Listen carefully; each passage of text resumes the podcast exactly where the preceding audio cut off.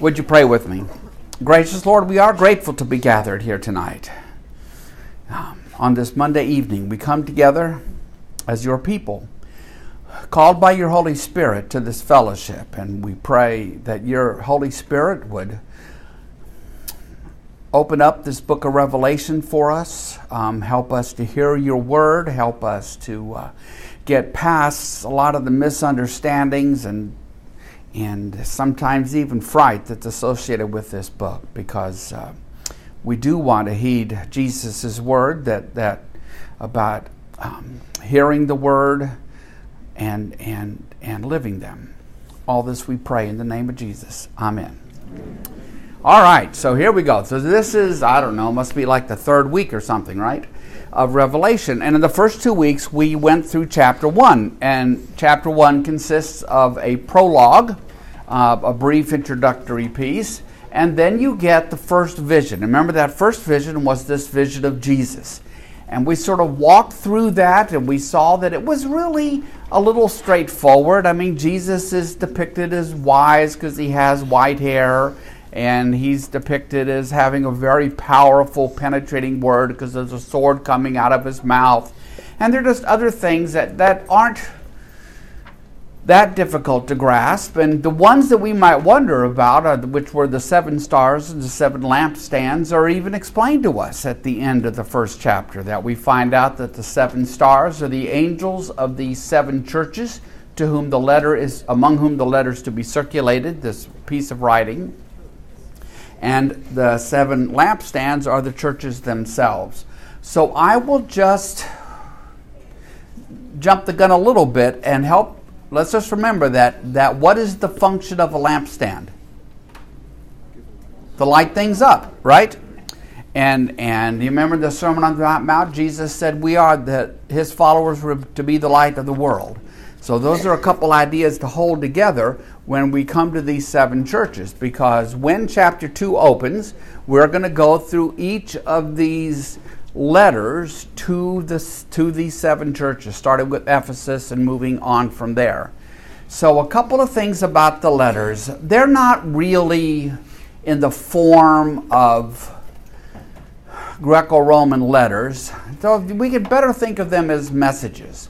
And these messages are the Word of God. Each message really begins in sort of the Greek formulation of it, something like, Thus saith the Lord right? And so then it's laid out very um, carefully.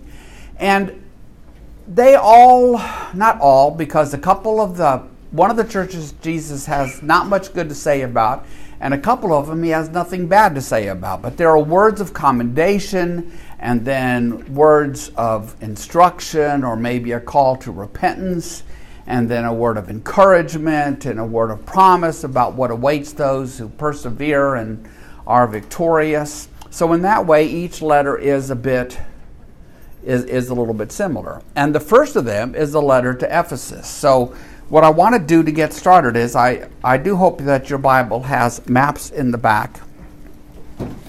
And so why don't you look to, to a map that is probably says something like Paul's missionary journeys. Okay?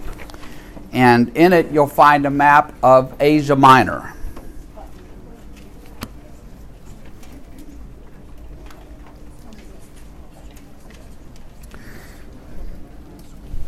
Okay? And if you find that map of Asia Minor, it's modern day Turkey, then if you look on the western coast of modern day Turkey, you will find the city of Ephesus, almost smack dab in the middle of the western coast of Turkey. Now, how many, how many of you have been to Ephesus?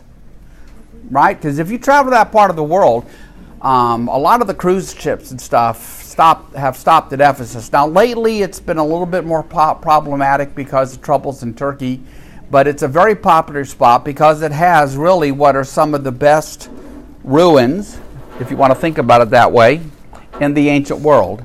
And Ephesus, when this book of Revelation was written, was a city of maybe 250,000 people. It's a big place. It's an important place. It's one of the most important cities um, uh, in the empire. if you've been there, you know that it's not on the water today. The water is, the Mediterranean's like seven miles away. But in Jesus' day, in the first century AD, it was a port city. And the Mediterranean came all the way up to up to Ephesus. In fact, if you go to Ephesus and you look in the right place, you can see this vast, vast, just flat field. Well, that's where the water was and it's now receded and, and so forth. But it, it's a big city, had a Jewish population in it. Um, Paul spent maybe three years there. There's a huge amphitheater there, it seats 25,000 people. And uh, when you go to Ephesus, you have the opportunity uh, to sit um, in, in, in this amphitheater.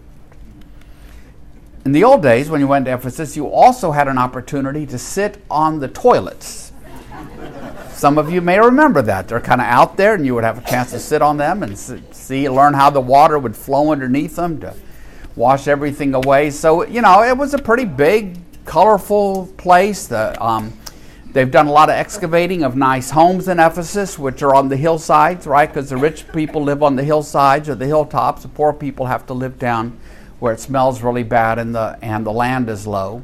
So, um, it is certainly of the seven churches that are going to get these messages, Ephesus is the most significant um, of them. And if you look at your map that you have open, you'll probably see that, that Ephesus, Smyrna, Laodicea, Philadelphia, Thyatira, Sardis, Pergamum, they're all there. They're all grouped in really like a little circle almost. If it were a postal delivery, you could you could visit all seven places in a, in a circular sort of route with never feeling like you were going too far out of your way. So, this letter of Revelation begins in earnest with the letters to those seven churches. And I think that's kind of encouraging because it, um, how can I put this? It takes a while for the book of Revelation to get really weird. So you have a chance to, I mean, I'm serious. So you get a chance to kind of warm up some and stuff before you really start hitting the, the, the visions and the symbols and the imagery that makes people's eyes get, get really big. These letters, all seven, you could do a sermon series very easily um, off of each, working out of each one of the seven letters. In fact, you'd probably each two series because each letter has. Um, a couple of things at least in it that a preacher would want to talk about in, in a sermon. So, any questions or thoughts about Ephesus, your map, anything like that I can help with? I like to use the maps because they help us ground all of this in reality, right? It just this, this is a letter written to real people in Asia Minor who are facing persecution and need to be encouraged and, and strengthened and comforted in that. And that's what this letter is really about. So let's look at the first one that begins in Revelation chapter 2, verse 1. To the angel of the church in Ephesus, write. Now that's how the NIV does it, but it, it really is has kind of the force of to the angel of the church in Ephesus, thus saith the Lord. Right? This is God's word brought down directly. These are the words of Jesus. If you have a red letter Bible, which I don't really recommend, but they're kind of hard to avoid, why wouldn't I recommend a red letter Bible? What could be the problem with that? The problem with the red letter Bible is this it makes you think that what Jesus says is vastly more important than what Jesus does.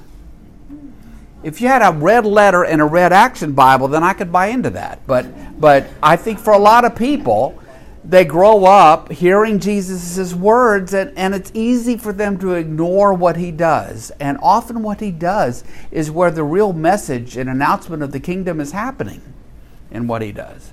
Because when he does, when he makes a blind man see or a, um, a crippled man walk, those are much more than just acts of compassion.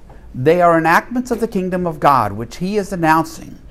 And because in the kingdom of God there are no blind, in the kingdom of God there are no lame. And so all of his actions are invested with deep meaning. When he forgives sins, right? That's invested with deep meaning. And so that's my deal about red letter Bibles. But I would point out that I'm reading from one here. so, right. so the words are in red. So, thus saith the Lord. Now, here's the message for Ephesus, okay? These are the words of him who holds the seven stars in his right hand and walks among the seven golden lampstands.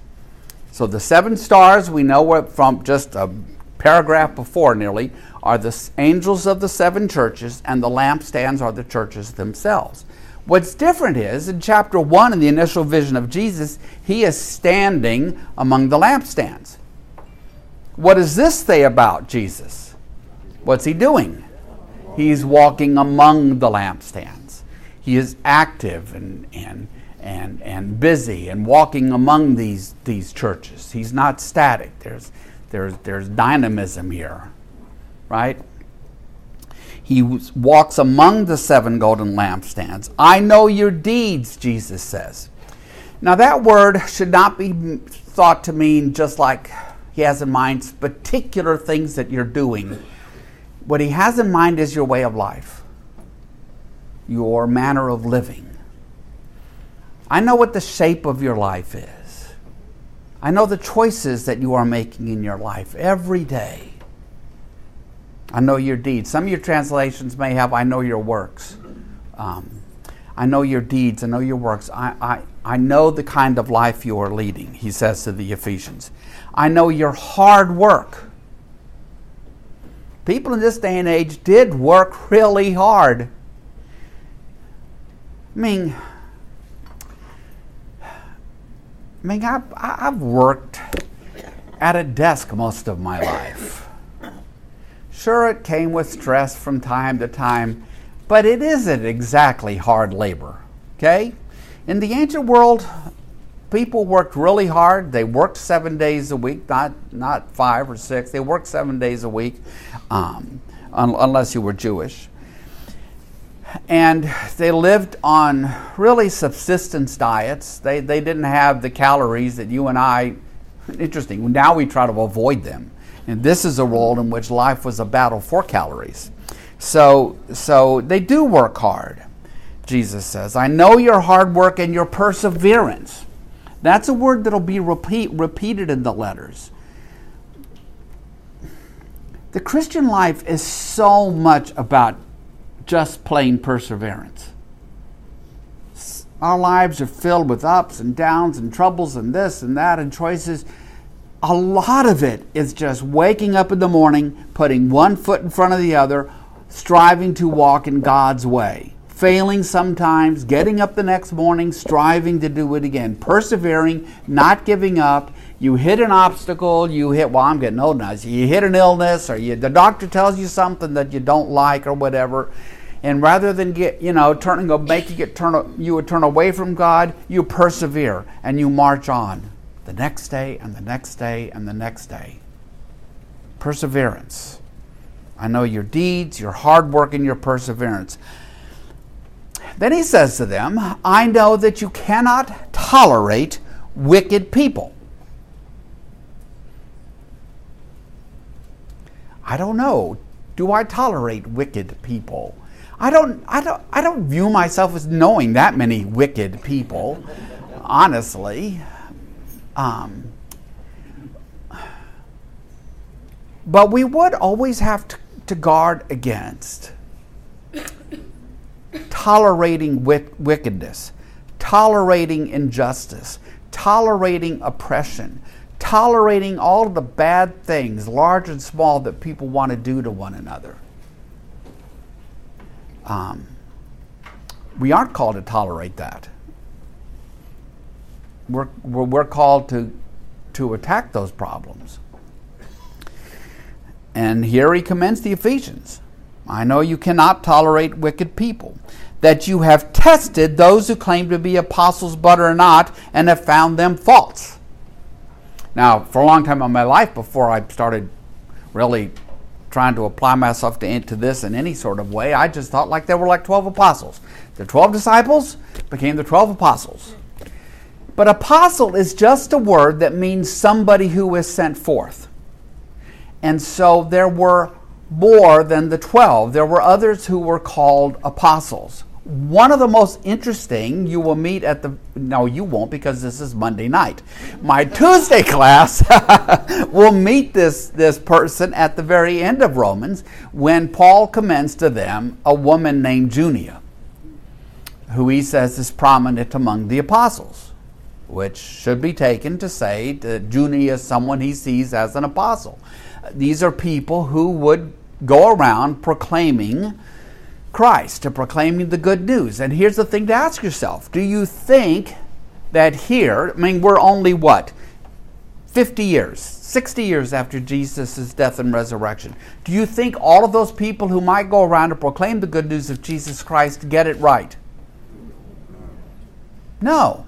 You can bet they don't. Um, in the book of Acts, we meet Priscilla and her husband, um, Aquila, and they have met one of these. He's I don't think he's called an apostle, but this this um, evangelist person. And when they meet him, they they come to understand that he doesn't really understand the baptism in Jesus. He understands the baptism that John did out at the Jordan River, but he doesn't really understand the difference between the baptism that John does in the Jordan River and the baptism in Christ. And so they take him aside, um, and Priscilla straightens him out and, and teaches him that. And he's not a bad guy, but he is, um, well, he was wrong. But do you think that there were possibly people who were a little bit, what would I call them?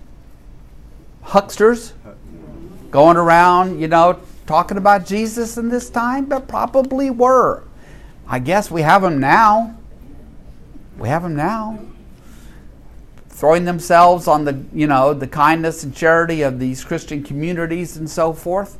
Um, in the late first century, the same time as this, there's a piece of writing we have called the Didache, and it's like an instruction manual for Christians. And one thing it says is about this testing of apostles. That if they come for a night, feed them and put them up. Maybe a second night. But if they want to stay to a third night, they're false people and you need to get them out of town.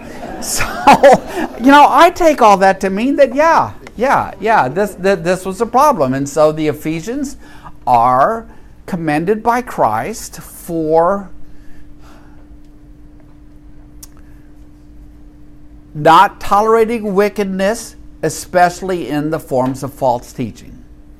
Um, one of the things you find, I don't know why I'm looking at, that got loud, um, at the board, but if you look at the, as, as you go through the timeline of the New Testament writings, so the first are Paul's, some of Paul's letters beginning in maybe 50 AD, and then you get Mark's gospel in the mid 60s, and, and you go on through the later Luke, Matthew, or probably in the mid early 80s and you, when you get to close to the end of the first century you get writings like um, like like revelation here or like the gospel of john. And you find in the later writings a growing concern with false teaching which makes all sense all kind of sense to me.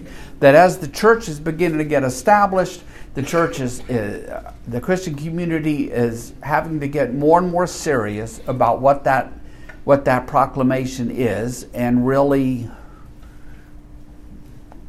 more, more focused on some sort of community to community orthodoxy, or however you might want to think about it. Of, of now, this is what the gospel of, of, of Christ really is. And so you just see in these later writings more concern about false teachers. And here it's here it's false apostles. That you have tested those who claim to be apostles but are not and have found them false. You have persevered. There's that word again. Right? It has to be a favorite word of Paul. I mean, that man persevered through a lot. In 2 Corinthians 11, he lists all the stuff that he has had to persevere through. It's estimated he walked 10,000 miles in skinny little sandals, oh, you know, not the kind of New Balance things I have on here tonight, in skinny little sandals over the mountains of, of Asia Minor and, and so forth. So, yeah, he knows about persevering. And, and um, so here, Jesus commends them for persevering. You have persevered and have endured hardships for my name and have not grown weary. For my name is, is, is in their world, it's a way of talking about Christ. It could just as easily be translated for me. So, for Jesus' name, to do something in Jesus' name, to do something um, uh, for Jesus' name is doing it for Jesus. It's just, a, a, I'd, I'd call it an, an expression, really. You have persevered and have endured hardships for my name and have not grown weary. Because when you grow weary, see, that's when it's hard to persevere. So they have pressed on, they have kept on, right? So, thoughts, questions about this? Because that's a little section of, you know, positive and good things Jesus has to say to them. Because the tone's going to change just a bit here. How many people is he writing to? How many people is he writing to? So, how many Christians were there at this time? Not many. Probably the most widely cited historian and sociologist um, uh, that I've seen in recent years is a guy named Rodney Stark, and he went through a study of you know looking at other people's work, and he estimated that at this time there probably aren't more than seven or eight thousand Christians in the whole of the Roman Empire which seems like, given to what I would kind of imagine when I was growing up in the church, how many there were, I imagined a whole bunch more. But then I started running into people who, like Richard Hays at, at Duke, who is one of the leading Paul scholars in the world, he said, You know, you read the letter to Corinth. First Corinthians, big letter, long letter. How many Christians were there in Corinth? 125? Meeting in four or five house churches? Just not many. Not many and um, but they are enduring persecution. Enduring it doesn't have to be this letter is written to christians it doesn't have to be that they're all being pulled you know facing execution or something but they could be shunned they could be denied work um, refu- refused admission to if you're a carpenter the Carpenters Union, the Carpenters Guild, something like that, because the Christians would have nothing to do with all the pagan gods and goddesses and denied even their existence. And the, as I've talked about on my Sunday class, the pagan gods and goddesses are woven into the every bit of the fabric of everyday life in the Greco-Roman world. Weddings, jobs, par- everything involves the pagan gods and goddesses. Here come the Christians along saying, well, you know, we those aren't even real, dude. And and and getting getting persecuted for it. There's no empire where empire-wide persecution by the Roman emperor for almost 250 years after Jesus. But they've already run into big trouble under, in the reign of Nero in the 60s, which is a generation before this. And now in Asia Minor, they're running into it again. So Thoughts or questions or anything? Yeah. Did the uh, treatment of the Christians by the Romans, did that parallel the same treatment to the Jews? It's a good question, Larry. So Larry's question. See, I'm going to actually repeat the question for the podcast. This is amazing. Mark it down. Okay, so Larry's question to me is: Did the Christians and the treatment they got from the um, Romans parallel the Jews because the Jews obviously denied the existence of all these pagan gods and goddesses. The answer is no. Romans had a long experience with the Jews. The Jews were accorded special privileges that they had just gotten over time. Why did they get special privileges? Why didn't they have to pay the Caesar tax in the first century? Because the Romans just wanted the peace kept and the Jews had demonstrated their willingness to rebel. That the great Maccabean revolt was an illustration, right? And, and they had demonstrated in Judea and Jerusalem that they were, hmm, how could I put this? That, that, that they they were ready to fight. And so the Romans just said, okay. But the Christians were not accorded that. Because even though the Christians sprung out of the Jewish tree, they weren't seen as Jews. Even Jewish Christians, well, Jewish Christians probably were, but the Christians weren't seen as part of the Jewish movement, even though they worshiped this Jewish Messiah, Jesus, because the Christians lived among everybody else. They lived, they could, they would be your neighbor, right? Not the Jews. The Jews lived together themselves, and, and typically in these cities, there'd be Jewish quarters right, where the Jews tended to live. And so, but the Christians, they didn't move. They didn't move into special parts of town. They just lived among everybody else, and um, like, well, like we do now, right? So, no, they didn't get those same privileges. Yes? Do you think part of it might have been because Christians were viewed as betrayers? I mean, where didn't they used to worship all the gods? Until they converted to Christianity? Well, so I'm being asked whether it had to do with the Christians having left the pagan gods and goddesses, like like if like you had abandoned that religion or something. I would not say it's like that because this idea of like a the worship of the pagan goddess, gods and goddesses wasn't a religion like we have Judaism, Christianity, or Islam. It is simply life every part of life. There's no separation, you know, church and state, sacred, secular. None of that language we used to talk about religion and society uh, was the case. The, the, the top dog, the, the top dog, the priest of all priests of the Roman Empire was whom? Caesar. Caesar. He was the Pontifex Maximus. So it's just all woven together and it's a big family thing. So I, I think it really much of it boils down to their just disdain of the gods. But anyway, okay, anything else? Let's see what is more said about the church in Ephesus. Verse 4 Jesus, yet I hold this against you. You have forsaken the love you had at first. That's a great that's a great sentence, isn't it? You have forsaken the love you had at first. Consider how far you have fallen. Repent and do the things you did at first.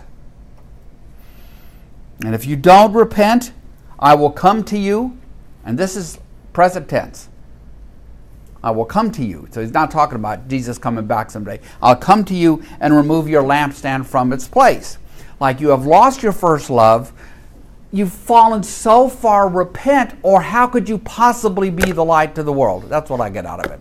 It's a lampstand. Lampstands provide light. Well, how can you be light if you have lost your first love? Now, if you read commentaries on this, there's a few different opinions about what this refers to. Some think it refers to the love of, you know, the true gospel or something. If I were preaching it, that's not how I preach it. I, I think it speaks more to our tendency to get enthusiastic about something, you know. I'm all into Jesus, baby. And then over time, what happens? It all just becomes a little bit ordinary and expected, and you know, okay, I don't really need to get up this Sunday, and and some of that, right? That passion and enthusiasm just kind of fades away. It's like there are people who are who love being in love and they're willing to chase one relationship after another for that initial period, right? When they think, oh, I'm head over heels now and birds are chirping and violins are playing. And then when they perceive that they're losing the birds and the violins, they find somebody else. So, at least for me, that's how this letter speaks to me is to stay passionate.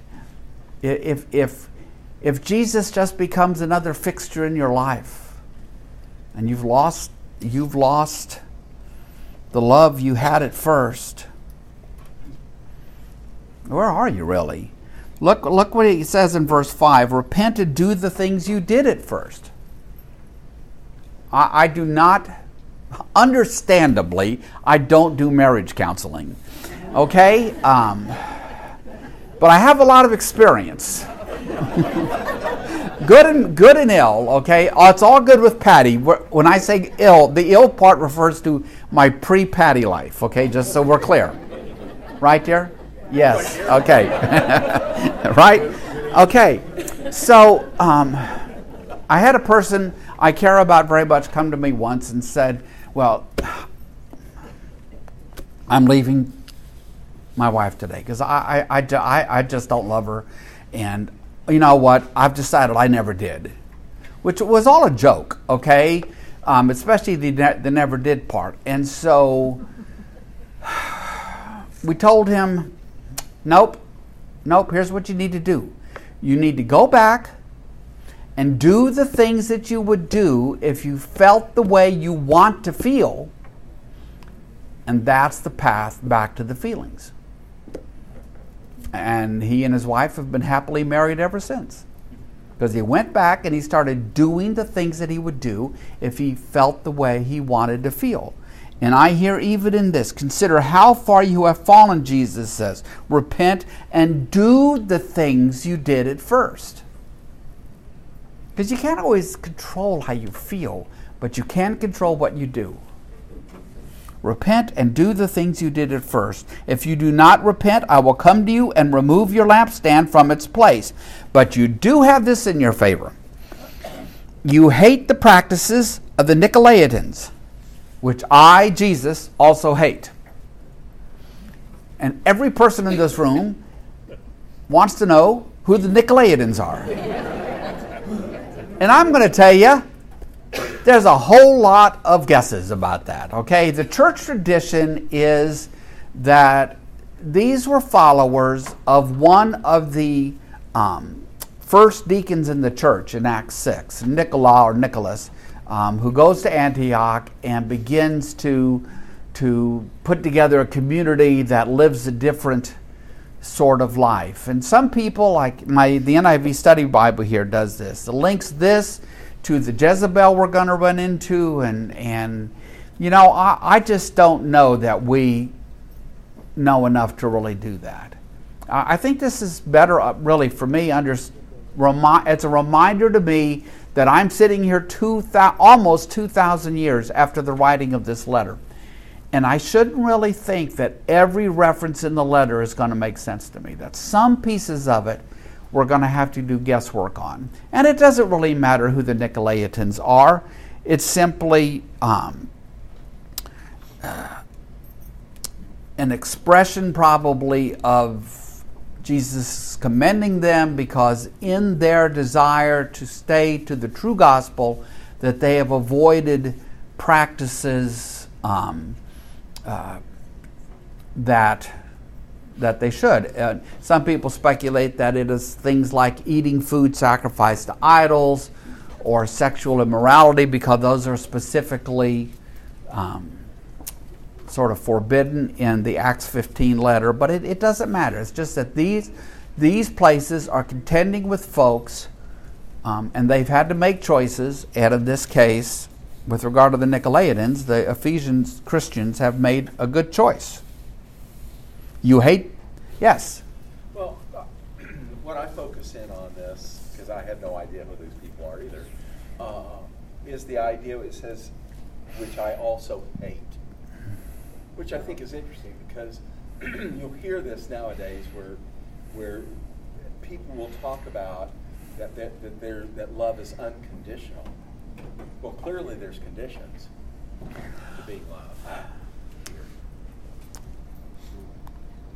Well, but Chris, let me. Okay, so so I'm being asked about this last sentence here and about the Nicolaitans and love and hate. And notice what is hated. Is it the Nicolaitans or what they do? It's the practices of the Nicolaitans. So if you ask me, does Jesus love the Nicolaitans? I would say, yeah, of course, he, he loves them, but they are way off track. And what he hates is what they are practicing, which should Jesus be upset angry, or hate perversions of the gospel, false gospels, right? Paul certainly does, right? Paul has no patience for it because they are. It, it, it, it's like you have a cure for cancer that you want to share with everybody, and there's other people out there you know, trying to draw people away to something that isn't going to work. Think about it that way. And so, yeah, but it's a, it is a good point because just notice that it's the Nicolaitans, their practices that that the um, Ephesians hate, and Jesus does too. Anything else? Okay, so then we come to verse 7. Whoever has ears, let them hear what the Spirit says to the churches. To the one who is victorious, that word is going to show up several times in these letters. The one who is victorious, you persevere, you get all the way to the finish line. Paul uses that imagery in his letters. You get to the finish line, you are victorious over what? Over sin, all the things that wanted to drag you away from Jesus. You have done all you can to live the good life, the life God has given you in the way that God hopes you would live it. To the one who is victorious, I will give the right to eat from the tree of life. The tree of life. You, now, the tree of life is, a, is an image that's drawn from ancient Near Eastern literature, including the Hebrews. So the Hebrews don't have, don't have a monopoly on using a tree of life as an image of heaven or God's kingdom or eternal life or eternity with God or the right? So because you meet the tree of life in the opening chapters of Genesis there are two trees in the garden that matter. There may be lots of trees in the garden of Eden but there's two in particular. There's the tree of the knowledge of good and evil right? That's the tree with the fruit that they're not supposed to eat. But then there's the tree of life. And when Adam and Eve because they eat the fruit of the tree of knowledge of good and evil, are exiled from the garden, then they can no longer have access to the tree of life. So, death enters the picture. Right? That's sort of the sequence of what happens. So, we will get, in fact, let's just do it now just to show you. Turn to Revelation chapter like 21.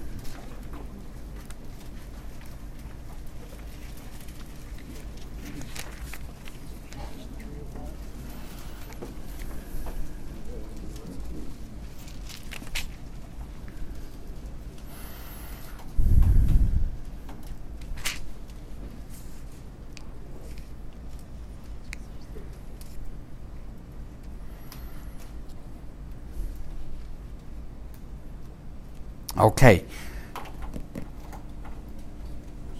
Okay, chapter 22. I knew it was there somewhere. You know, if I don't check the trouble I've been so old that if I don't check the references before class, I you know, I know they're there, but I can't necessarily spot them. Okay, chapter 22, verse 1, we'll start there. This is this is these re- rep- repetitive pictures of the new heavens and the new earth. Then the angel showed me the river of the water of life, as clear as crystal, flowing from the throne of God and of the Lamb down the middle of the great street of the city. This is the New Jerusalem. On each side of the river stood the tree of life. Stood the tree of life. Symbolizing what? Symbolizing eternity with God, symbolizing eternal life. You, we can now eat from the tree of life in that in that imagery. So the tree of life is a promise that you will participate in in God's eternity. So to go back to Revelation 2 verse 7 to the one who is victorious, I will give the right to eat from the tree of life, which is in the paradise of God.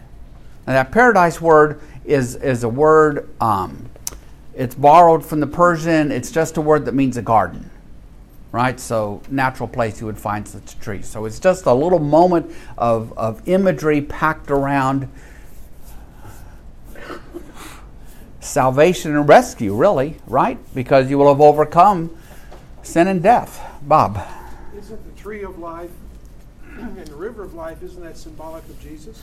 The river of life, the water of life certainly is. You can't, it's hard to read about the river of life with without for me it is conjuring up John 4 where where John meets the Samaritan woman and offers her the water. But the tree of life goes all is really the way to connect them is is back at the beginning of Genesis and then at the end. They're symbols more of God's eternity more than Jesus as a person. Okay? Anything else? How soon, when, help me with the, when did Paul, was Paul alive or when this was being written? So I'm getting a question. This is really good because it is so important to try to get some of this timeline st- stuff out and realize when these things are written. No, Paul is dead by the time Revelation's written. So let's just go through the timeline because I know, I don't think I've done this in here. Jesus is, um, you, you would think Jesus would be born like year one or something, wouldn't you? Like if I put, drew a line and put a big zero, zero on it, that's where you'd put Jesus. But no, Jesus is born maybe 6 BC, six years before Christ. and you'd ask me, well, how could that be? Well, that guy came on because later on, not knowing what we know now, they messed up the calendar. So we're kind of stuck with it. So Jesus is born about 6 BC or so. He is crucified by Pontius Pilate and resurrected in about 30 AD. And maybe three years after that, Paul meets Jesus when Paul is on the road to Damascus. And then Paul disappears basically for about 15 years or so. Some stuff we know about. And he reemerges in the late 40s with his three missionary journeys. And the letters you have in your New Testament are letters that Paul writes to these churches. And um, he is probably, people disagree about when Paul died. Some people think he died in 62. Um, I think it was later. I think it was more like maybe 66 or 67. But by then he's an old man. Because how old was Paul? Well, he's a pretty active, busy, important guy in 30 AD because he's going around rounding up Christians and things. So he had been to Jerusalem and studied under the great Rabbi Gamaliel. So scholars who are willing to hazard a guess make Jesus and Paul roughly contemporaries. Right? And so so Paul and and Paul dies let's just say 65 AD. Revelation isn't written until the 90s. Like a whole generation, like 30 years later. Right? So um, would the writer of Revelation be familiar with Paul's letters? Some of them almost assuredly. Yeah, I would. I would. I, have trouble envisioning that you could get to the '90s and find Christian communities which had had no exposure to Paul's letters.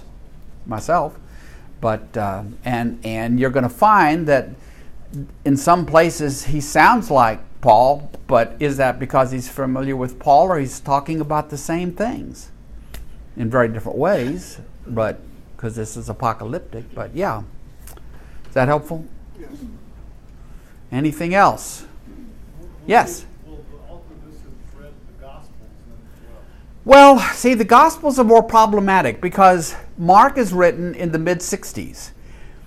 Matthew and Luke, probably, I don't know, 80, 85, give or take a few years. John, is, the Gospel of John is roughly contemporary with this.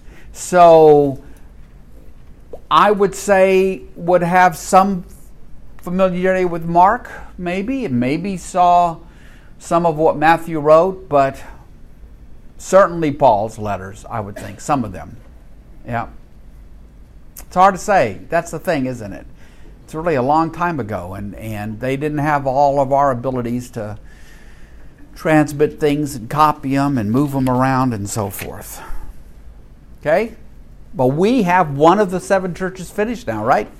Because look at the next verse, verse 8 of chapter 2 to the angel of the church in Smyrna. Right. Okay, to the angel of the church of Smyrna, thus saith the Lord. So now we're going to get the message to them. Yes. Didn't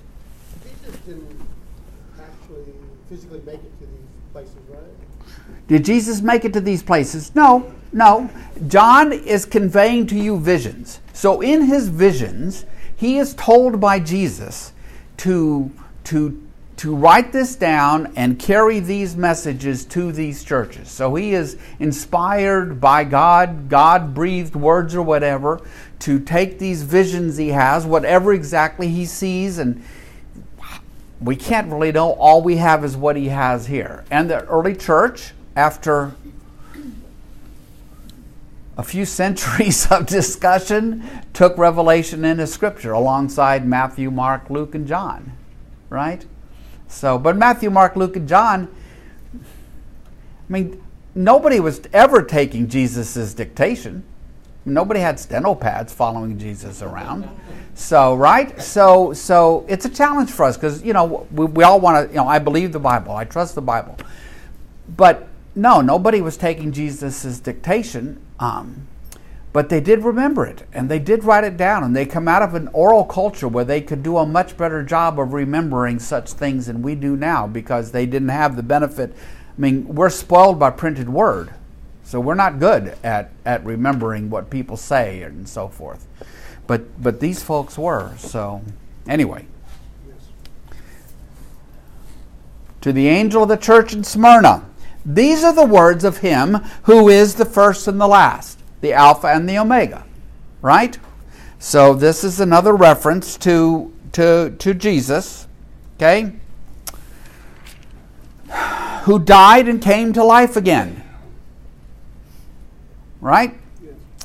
I know your afflictions and your poverty. Are they afflicted? Yes. Are they poor? Yes. Smyrna was a rich city. Smyrna was a city of maybe 100,000 people. They claimed to be the prettiest, best city in all of Asia Minor. But I think that might have been their Chamber of Commerce. you know, I don't know. But yeah, so again, we, it's hard for us to get in touch with the difficulties the Christians faced in their world where you would be shunned, and there would be places where you wouldn't be welcome, and you couldn't you couldn't attend, you know, the um, meetings of the union local or whatever it might be, because it was all you couldn't eat meat purchased in a market, because almost all the meat that was sold had been first sacrificed to some god. You wouldn't it would be like wasting it not to. You know, you got this lamb. All right, let's find a god, sacrifice it to the god, keep the gods happy now let's have, you know, barbecue.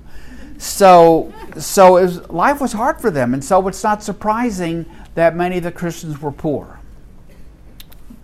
Second thing, I think the gospel would attract people who were poor, people who were ready for the world to be turned upside down.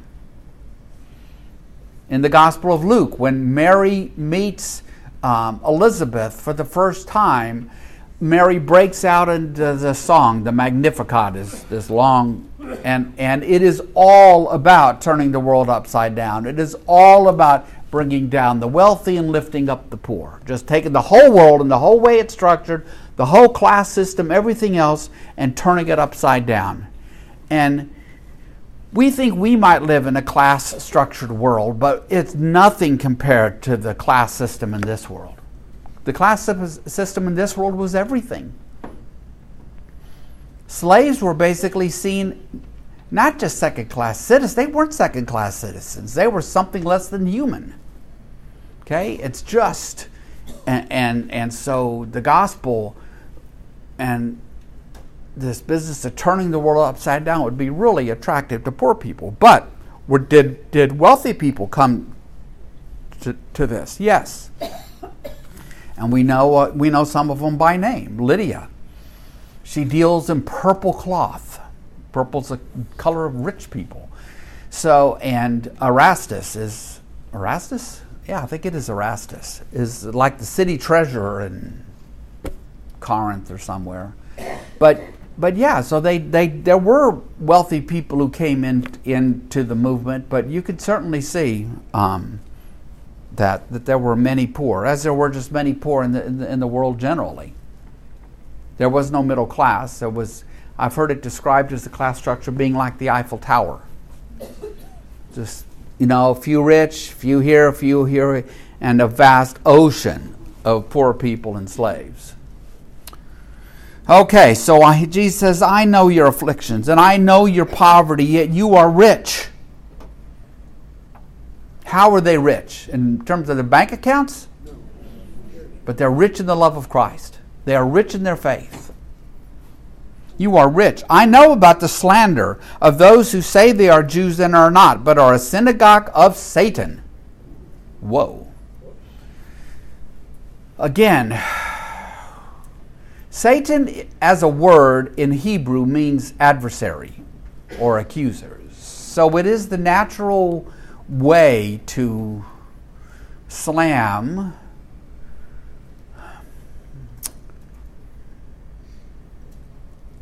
Jews who are probably hypocritical in this. They say they are Jews and are not. They say they are Jews, but they aren't living that way. And they are making life hard on these Christians. I don't think I, I'm not comfortable going a lot further with that, again, understanding exactly what the issue in the letter is. Everybody reading it at the time would understand this in a way that's harder for us. I know about the slander of those who say they are Jews and are not, but are a synagogue of Satan. Do not be afraid of what you are about to suffer. I tell you, the devil will put some of you in prison to test you. That devil and Satan are all equivalent. Okay? Will put some of you in prison to test you, and you will suffer persecution for 10 days. 10 days. That seems odd, doesn't it? 10 days. Where's the 10, 10, 10 days come from? Well, here's probably where the 10 days come from. In the, in the book of Daniel, in the very first story in Daniel, Daniel and his buddies are sent to work in the um, uh, court of the Babylonian king, and, and um, they refuse to eat the king's food because some of it isn't what you and I today would call kosher. The king likes his BLTs. They're not willing to eat the BLTs that are served at the king's lunch, and so they ask to be put on a ration of basically vegetables and water. And they are tested in this way. For how long? 10 days. And the book of Daniel was very popular in the first century among Jews. So yeah, that, that that's probably where the 10 days days come from. You know, it's it's not just a couple days, it's not forever, but it, it probably reflects uh, the testing in Daniel. Um, it's a way for, for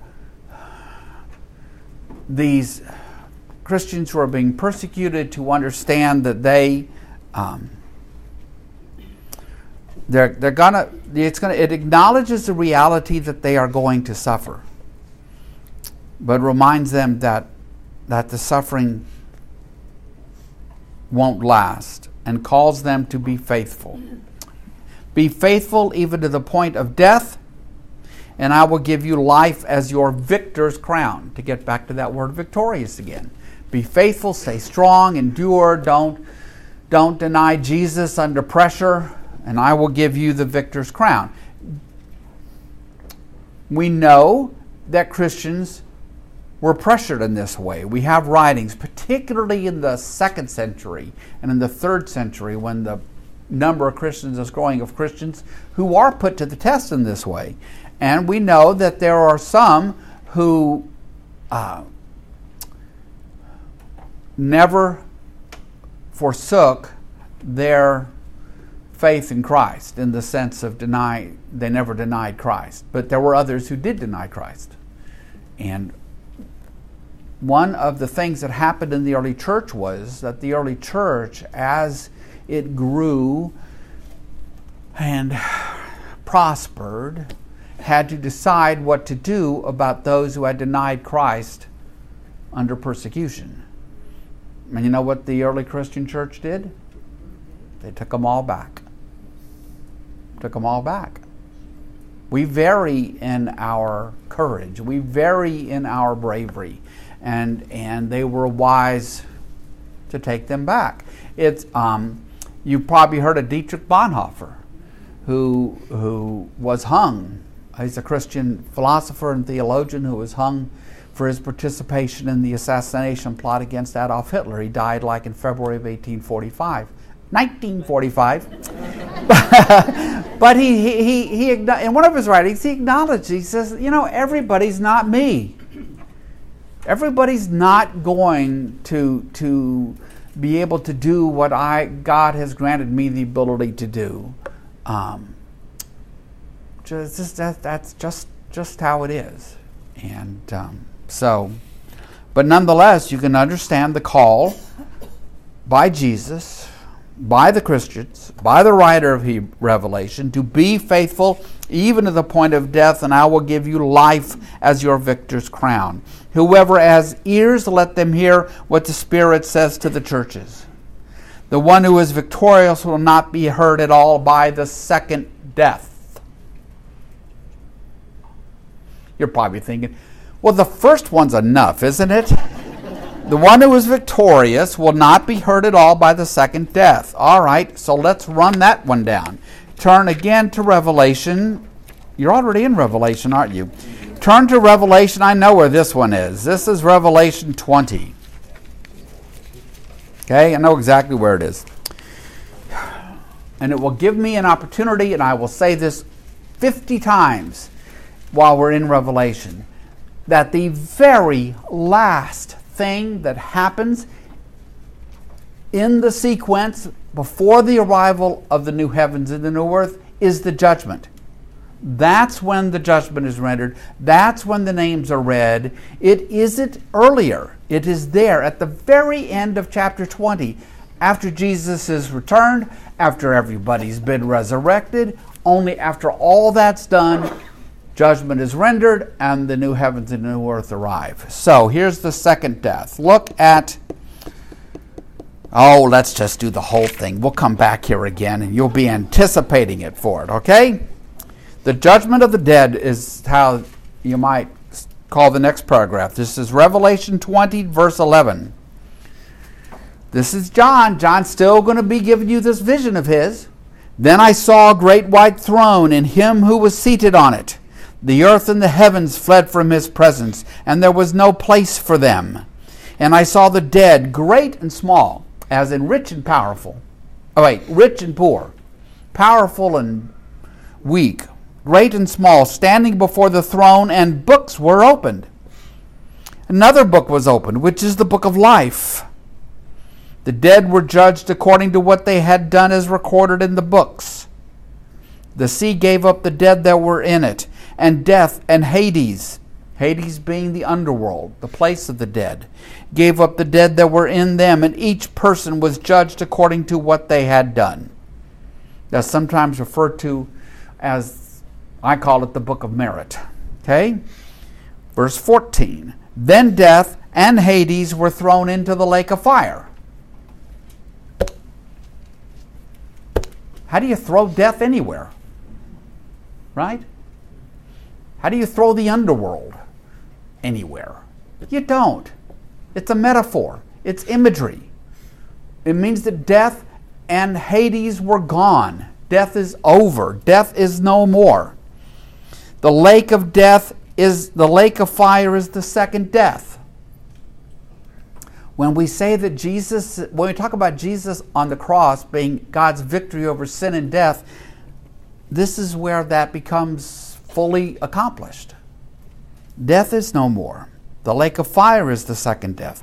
Anyone whose name was not found written in the book of life, not the book of merit, the book of life, was thrown into the lake of fire. Okay? The same place death was thrown into. So, when back in Revelation 2, he says, The one who is victorious will not be hurt at all by the second death. The one who is victorious will their name will be in the book of life, and they will get to share eternity with God. That's what he's talking about.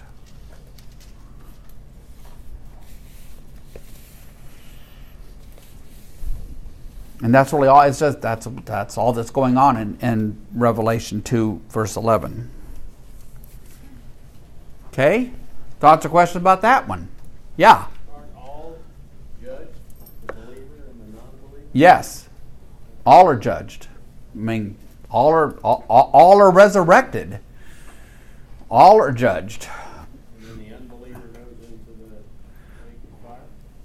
Those whose names are not found in the book of life go into the lake of fire, which is a metaphor, okay, because that's where death went and where Hades went. So you, you can't actually picture, you know, a, a place because it doesn't make any sense to throw death into anything. It just means the end of death. So, okay?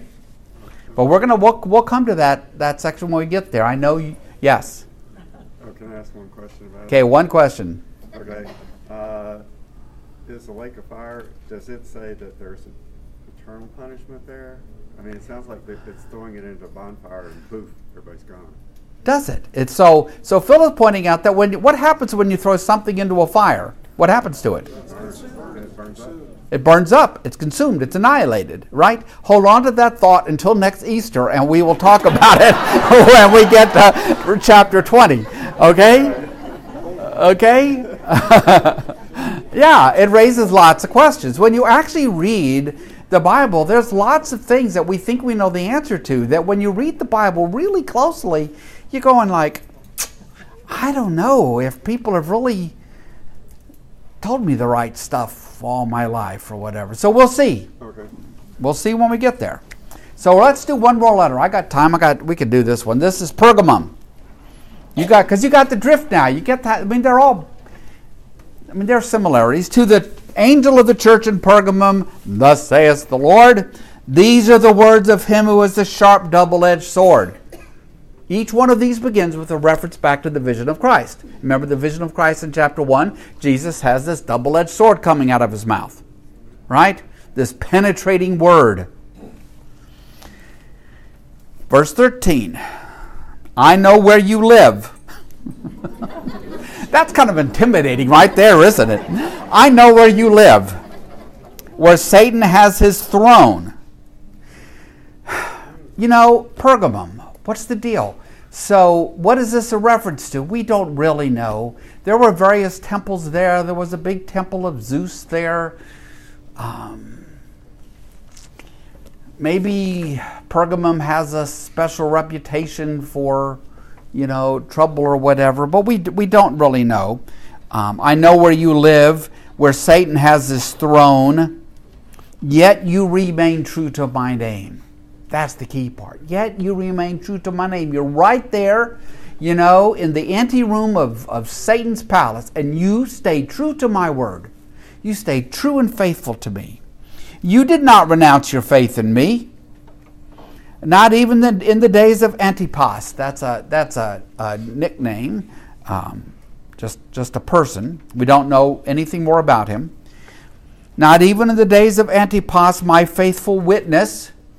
Now, that witness word is the Greek word martyr, from which we get our word martyr, but it doesn't really mean yet everything we put into the meaning of the word martyr. But it's fascinating that that becomes, this word witness becomes the word that Christians use to talk about those who um, die for their faith.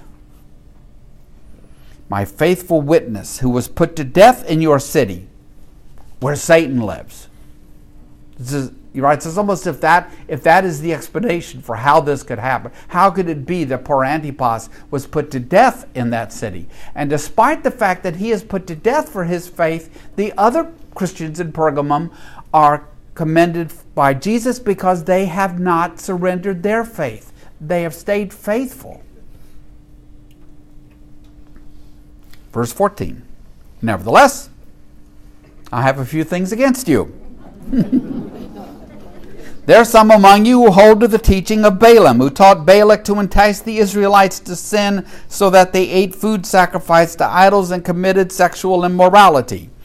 The story of Balaam he, is a story from the Old Testament, and it is a story in which the Israelites end up going astray and having a lot of sex with non Israelite women and other stuff. And Balaam gets a really bad rap in the New Testament. I, you know, I've read the Old Testament story. I don't think Balaam is, is that horrible a character, but he becomes this, the, this symbol of somebody who leads people astray. And in this case, if you're listening to Balaam, you are being led astray, Christians, because you are doing two of the things that are explicitly said in the Acts 15 letter that you shouldn't do food sacrifice to idols and committing sexual immorality. Um, turn to Acts 15 because I realize I should explain this. I just throw stuff like that out and. Okay, Acts 15. Here's what's going on, quick and dirty. The Christians are trying to figure out exactly what the Christian life should be like. And, and they know what the law of Moses is that you, right? You don't eat pork and you don't work on Saturday and yada yada down the line. And they know that Jesus was Jewish. So they know that Jesus didn't eat pork and he didn't eat shrimp and he didn't work on the Sabbath. And so the, quest- the question for the Christians is if we're Jesus people, shouldn't we also avoid pork, pork, shrimp, and work on Saturdays? That's the, that's the question. It's, Paul has to deal with it. And so the council meeting, a, a meeting of all the top dogs, such as they are, happens in Jerusalem at the Hyatt Regency Jerusalem. They gather in a conference room, right? Some of you have heard that joke 10 times, but I don't care. So they gather at the Hyatt Regency Jerusalem and they hash this out. And they determined that no, the Christians, that, that the law had its place. It was, it was important, it was necessary, but its time has passed. And so, yes, the Christians can eat pork. And no, here's the real kicker incoming Gentile men do not have to be circumcised to be part of this Jesus movement, which is obviously the movement would have got wouldn't have gotten very far if every right we laugh, but it, you know it's true, right? so, um, so they. But the letter goes out from the council out to, to be carried out to the churches, and this is what they say that you don't have to, to, to live under the law of Moses you don't have to be circumcised. Yes, you can eat your BLTs, but it does say, asks them um, in verse 20 of Acts 15. Um, they say we should write to them telling them certain things abstain from food polluted by idols, from sexual immorality, from the meat of strangled animals and from blood. Now, those four things are sort of like top of the list stuff that would make a Jewish person's head blow off their shoulder. Right? And so it's a way for the Christians to respect, for the Gentile Christians to respect the feelings of their Jewish brothers, Jewish Christian brothers and sisters. Is that clear? Early in the movement, early in the Jesus movement, there are Gentiles who embrace Jesus and there are Jews who embrace Jesus, like Paul. Like, like all the writers of the New Testament, with the exception of Luke. So there are Jewish Christians and Gentile Christians in the movement, and, and the Jewish Christians, some of them have, have a real problem with this. And so I think the council you know, urges the Christians to, to not do the things that are the worst. And so now, when you go back to Revelation 2, verse 14, what are they doing? Eating food sacrificed to idols and committing sexual immorality. So, two of the four are specifically listed in this. So, right, so he's talking about some things that the Christians are being tempted to do that they should not do. He says, verse 15 of Revelation 2 Likewise, you also have those who hold to the teaching of whom? Again, the Nicolaitans. Repent, therefore, otherwise I will soon come to you and fight against them with the thor- sword of my mouth. The word of Christ. Whoever has ears, let them hear what the Spirit says to the churches. To the one who is victorious, there's that word again I will give some of the hidden manna A lot of ink has been spilled, spilled on that. Manna is the food that the Israelites are given by God to sustain them after they flee Egypt. When they're starving and complaining and whining, whining day after day, God says, okay, so every day they go out and collect this dew like substance off the ground called manna, and that sustains them. It's like their daily bread. Hidden manna. Honestly, scholars aren't don't agree on exactly what the what the reference is about the hiddenness of it, but we get the manna part. I will also give that person a white stone. so did I.